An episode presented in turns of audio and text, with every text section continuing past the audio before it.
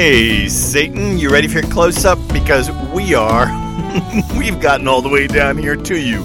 And it is high time we got a good look at exactly who it is that sits in the center of the universe, in the center of the world, in the center of the ice sheet Cocytus. Hi, I'm Mark Scarbrough. This is the podcast Walking with Dante, apparently a podcast in which we walk all the way to Satan. We're actually going to walk a lot farther than Satan, but hey, he's our huge giant end to our first canticle Inferno. We're at Canto 34, lines 28 through 45. This is my English translation. You can find it on my website, Mark Scarbrough, not Scarborough, but scarbrough.com or walkingwithdante.com. You can find it there. In fact, you can print it out. And if you'd like to make notes on it for this podcast, you certainly can. You're welcome also to drop comments and notes there as comments on the page. That would be pretty fantastic. But without much further ado, we might as well just walk right on up and take a close look at this great figure from Christian theology. Canto 34 of Inferno, lines 28 through 45. The emperor of the kingdom of sorrow was stuck in the ice to the middle of his chest I would appear bigger next to a giant than a giant would stand beside one of his arms. See how enormous this whole place must be for one part like that to fit into it? If he was once as beautiful as he now is beastly, who dared to raise his eyebrow to his maker, he may well be the source of all woe.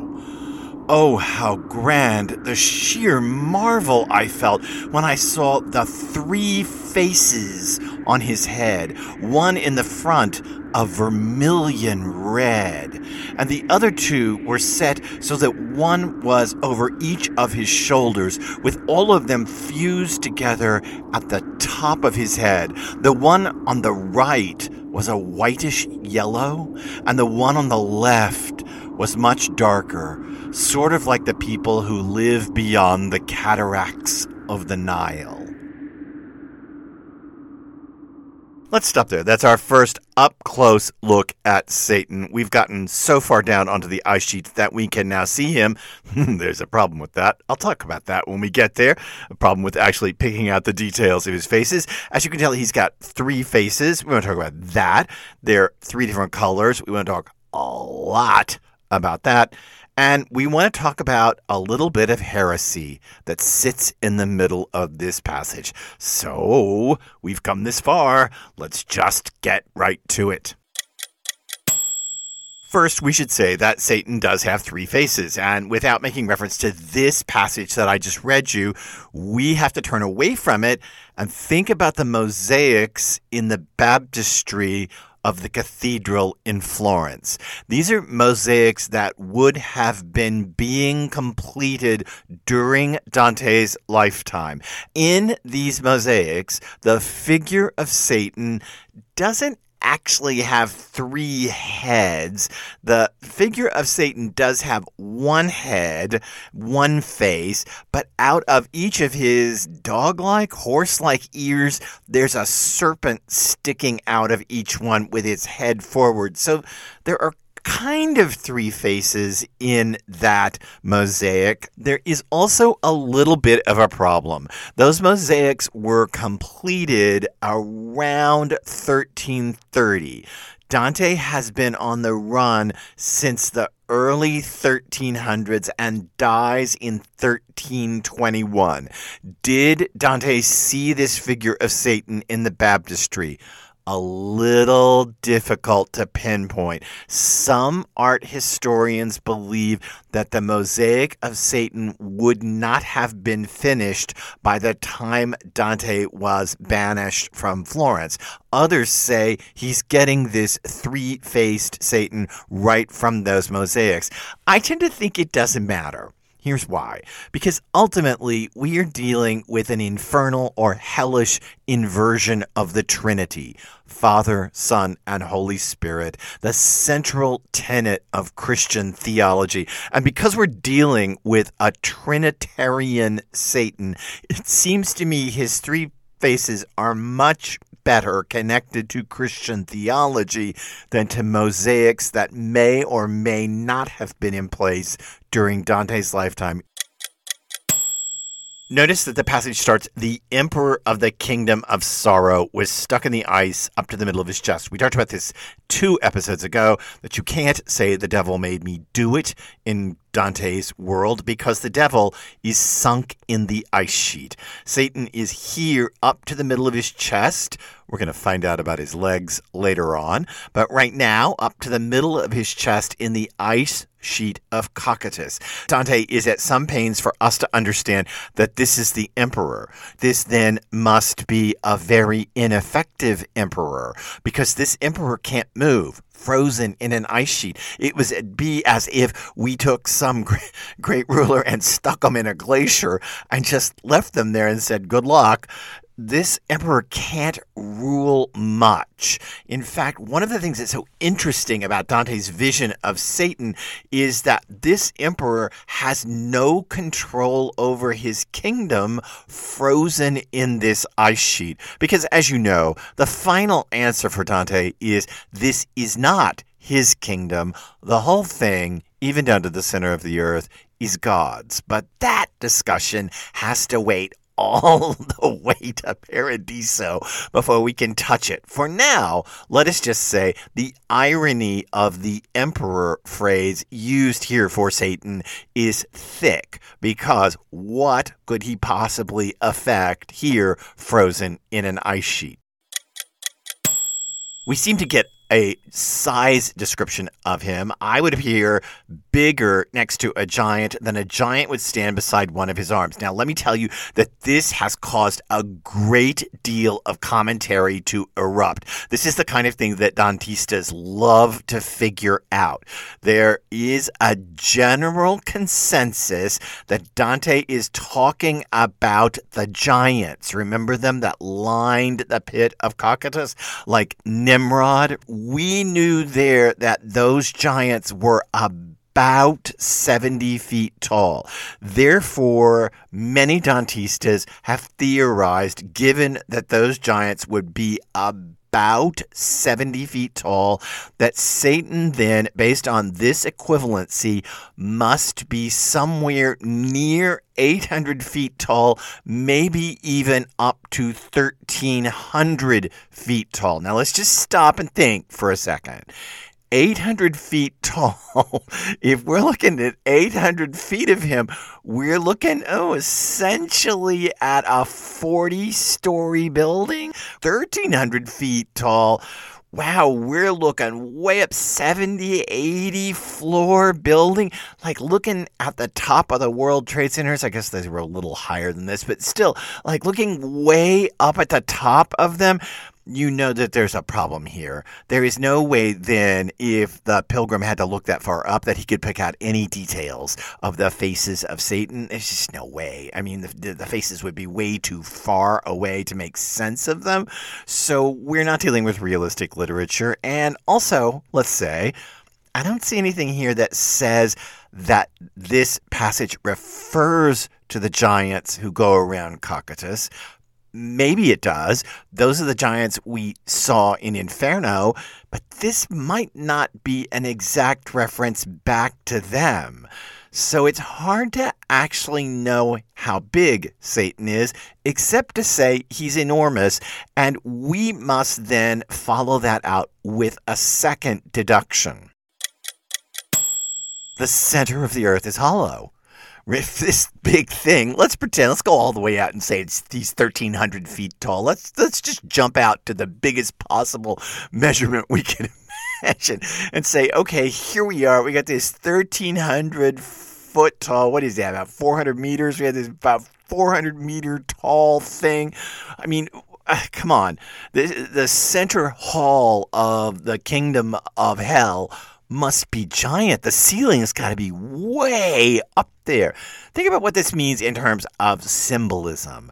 The center of the earth is hollow, a giant open chamber.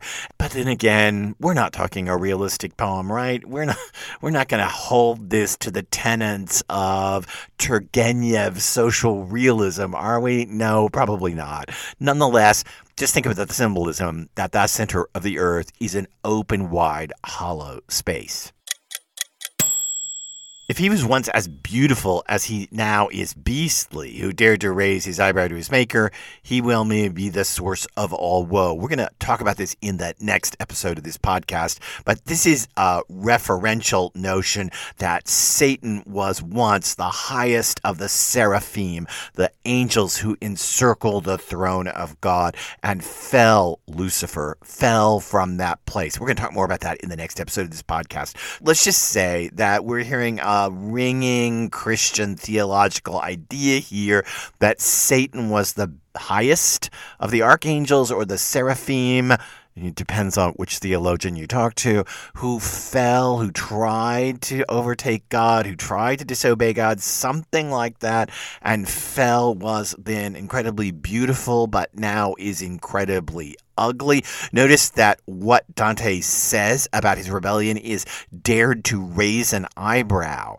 That's really something, right? That's not just raise a fist or raise a gun or a sword. I mean, in Milton, when Satan is doing his rebellion, Satan is much more forceful, a military commander in Paradise Lost. This is just a guy looked at God, and a guy, an angel, okay, an angel who looked at God and went, eh, with the eyebrow, and that was it. That was enough to get him thrown here into the center of the ice sheet at the center of the universe.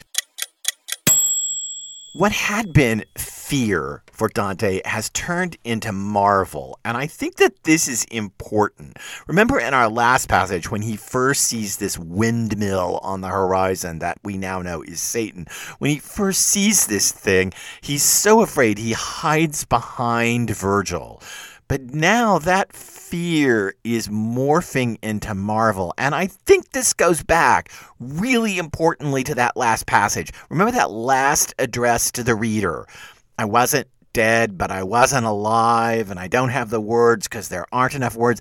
And I linked all that up to the poetics of finding a language to do this. I think this is the language. I was always thinking of this passage. It's the language of marvel not the language of fear. From now on, in comedy, the language of wonder will become the language that the poet must develop on his course up Mount Purgatory and then on up into the heavens in Paradiso. And the language of wonder or the language of marvel is very different from the language of fear. The language of fear is at its core an emotional landscape, and the language of marvel is at its core an emotional landscape, but very different emotional landscapes and very different ways to use language. One to provoke terror, the other to provoke what we will endlessly talk about when we get into Purgatorio and Paradiso the notion of awe, A W E in English, the notion of wonder as the prime central linguistic good, awe as the way linguistically you can express the divine. Oh man, so much more of that ahead. But when I told you back in that address to the reader that I thought that there was a shift in language that was starting to happen here, I was thinking of this how we change from a moment of terror, fear, hiding behind Virgil, to this grand marvel, staring at the faces of Satan. He should be the most afraid ever, right here, staring at the faces of Satan. But instead, we see the dawn of wonder. And now for the heresy in this passage. Let me read you the three lines. If he, Satan, was once as beautiful as he now is beastly, who dared to raise his eyebrow to his maker, he may well be the source of all woe. Oh, be very careful, Dante. You can't make Satan the source of anything without starting to get very close to an heretical notion of evil. That is, that Satan somehow emanates evil, which would mean that evil is not a choice. And if Satan can emanate it, that means he can create something, which gets him very close to being a creator, which gets us very close to dualism, which is a Christian heresy. This passage isn't quite heretical, but man, it rides right up on the line. How can Satan be the source of much of anything if he's locked in an ice sheet? Maybe the source of all woe, as in he tempted Eve and Adam and they fell in the Garden of Eden. Okay, we'll give it that. But this seems bigger. It seems more ringing. It seems more, to use a philosophical word, more ontological than historical, the source of all woe. And because it has that little bit of edge about being, ontology, just that little edge right there, it's just edging up close to heresy. Satan is not the source of anything. Dante's going to have to back off this very fast, and he will back off of it. But we got to wait for Purgatorio for that to happen. Those three faces are three different colors. So one color is this vermilion color. The one that faces the pilgrim is vermilion. Then there's another face over the right shoulder that is a whitish yellow. Some translators translate that as white and yellow or pale yellow. Some translate it as yellowish white, uh, jaundiced white. It's a little bit murky in the text. I chose whitish yellow, but you should know there's kind of a white yellow continuum going on in that face over the right shoulder. And then the left shoulder is described as darker than the people who live beyond the cataracts of the Nile. The reference here is to deep brown or black, a dark, dark color. What do these three colors mean? We know that Dante is in love with allegory. We know he's in love with a religious symbolism he's got to mean something. He can't just pick red, yellowish white or whitish yellow and dark brown or black or maybe dark purple. He can't just pick these colors as, uh, I don't know, just out of the blue. The early commentators all think that these are perversions of the three colors of the Trinity that is, love, power and knowledge. Love, the um, expression of Jesus' power, the expression of God the Father in the Trinity, and knowledge, the expression of the Holy Spirit that infuses people with the knowledge of God. And the early commentators see this as a Trinitarian infernal inversion of the colors associated with the Trinity. Others have seen this as anger, impotence, and ignorance. Some commentators have seen this as the colors of the three peoples of the earth. I don't know that Dante knows that. There's ways other writers talk about the three colors of humans on the planet. It does say darker, like that people who live beyond the cataracts of the Nile. So it does connect it to people. So there may be some textual basis for saying this has something to do with some kind of racial stereotyping in Dante's day. That could be. Some commentators connect these colors to the gate of hell. Remember, on the gate of hell, there are three different motivations for building hell justice, power, and love. Justice is moved to use the eternal potency of God and the love that spins the universe to create the gates of hell. So these three faces are uh, a reference back to the gate of hell. Others see these three colors as a reference to Saint Ambrose's commentary on the Gospels. And it's a kind of common interpretation these days. And let me explain it to you. It's kind of an interesting uh, twist on all of this, and it does seem related. So, in the Gospel of Luke, in the 17th chapter, at the sixth verse, Jesus says to his disciples, If you had faith the size of a mustard seed, and mustard seeds are really, really tiny, then you can say to a mulberry tree, be plucked up by the roots and thrown into the sea. You could make this happen with just this tiny, tiny, tiny little bit of faith. Later in the Gospel of Matthew, well, I guess earlier in the New Testament, but later in the story of Jesus' life in Matthew, at chapter 17, verse 20, this same idea of mustard seeds is used to faith as not moving mulberries, but moving whole mountains if you had the faith like mustard seed. Okay, so Ambrose gets a hold of this and he identifies this mulberry tree that you're going to pluck up and throw out. He identifies it with Satan and he claims Ambrose claims, St. Ambrose, that this is an allegory for Satan, and this is the passage from Ambrose. For the fruit of this tree is white when in flower, then turns red when formed, and black when mature. So the devil, deprived by his transgression of the white flower and the red power of his angelic nature, bristled with the black odor of sin. This idea then is supposedly that Dante knows of this uh, reference in St. Ambrose, and he's picking it up here and using it for the faces of Satan. I have to tell you that I find that a little bit of a stretch, although it's a really common argument used nowadays.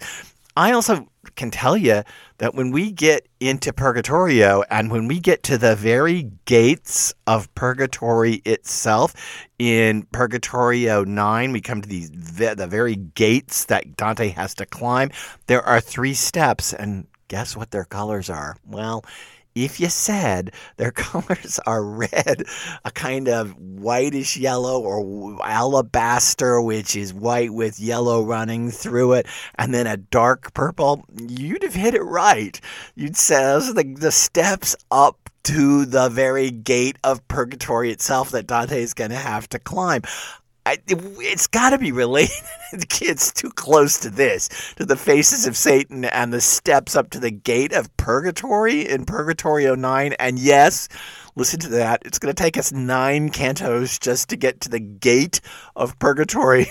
in the Purgatorio. Oh, don't run away from me. Don't despair. But that's the way it goes. I can't help but see the colors related here in some way. But again, I think the most important thing that we can take away from this is there's clearly a Trinitarian conception.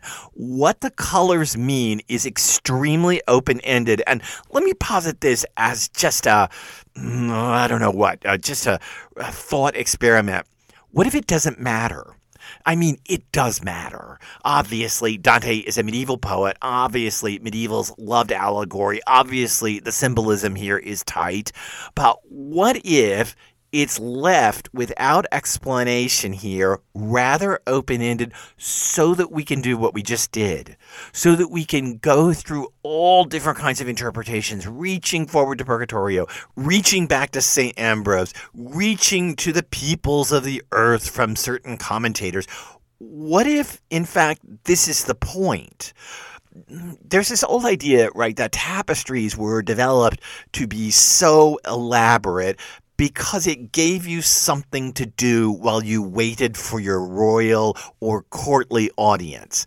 You would pay attention to the tapestry, you would see the symbolism of the lady and her unicorn, and you'd sit there thinking it through. What does all this mean as you're waiting finally for your audience with the royal court? Well, what if there's a similar idea here? Not that this is supposed to waste our time or fill our time, but what if Dante is essentially setting us up so that we sit back in our chair and we say, okay, what could all this mean, particularly coming right after the seventh address to the reader? Remember, Dante wants a reader who is actively involved in both the emotion and interpretation of his poem. Maybe this is our clue maybe this is, you know, one of those moments where we sit back and we say, well, hey, what does all this mean? And obviously, it can't just mean anything. And of course, it's better to tie it historically to Ambrose or the Gospels or Purgatorio or some way that we can ground it.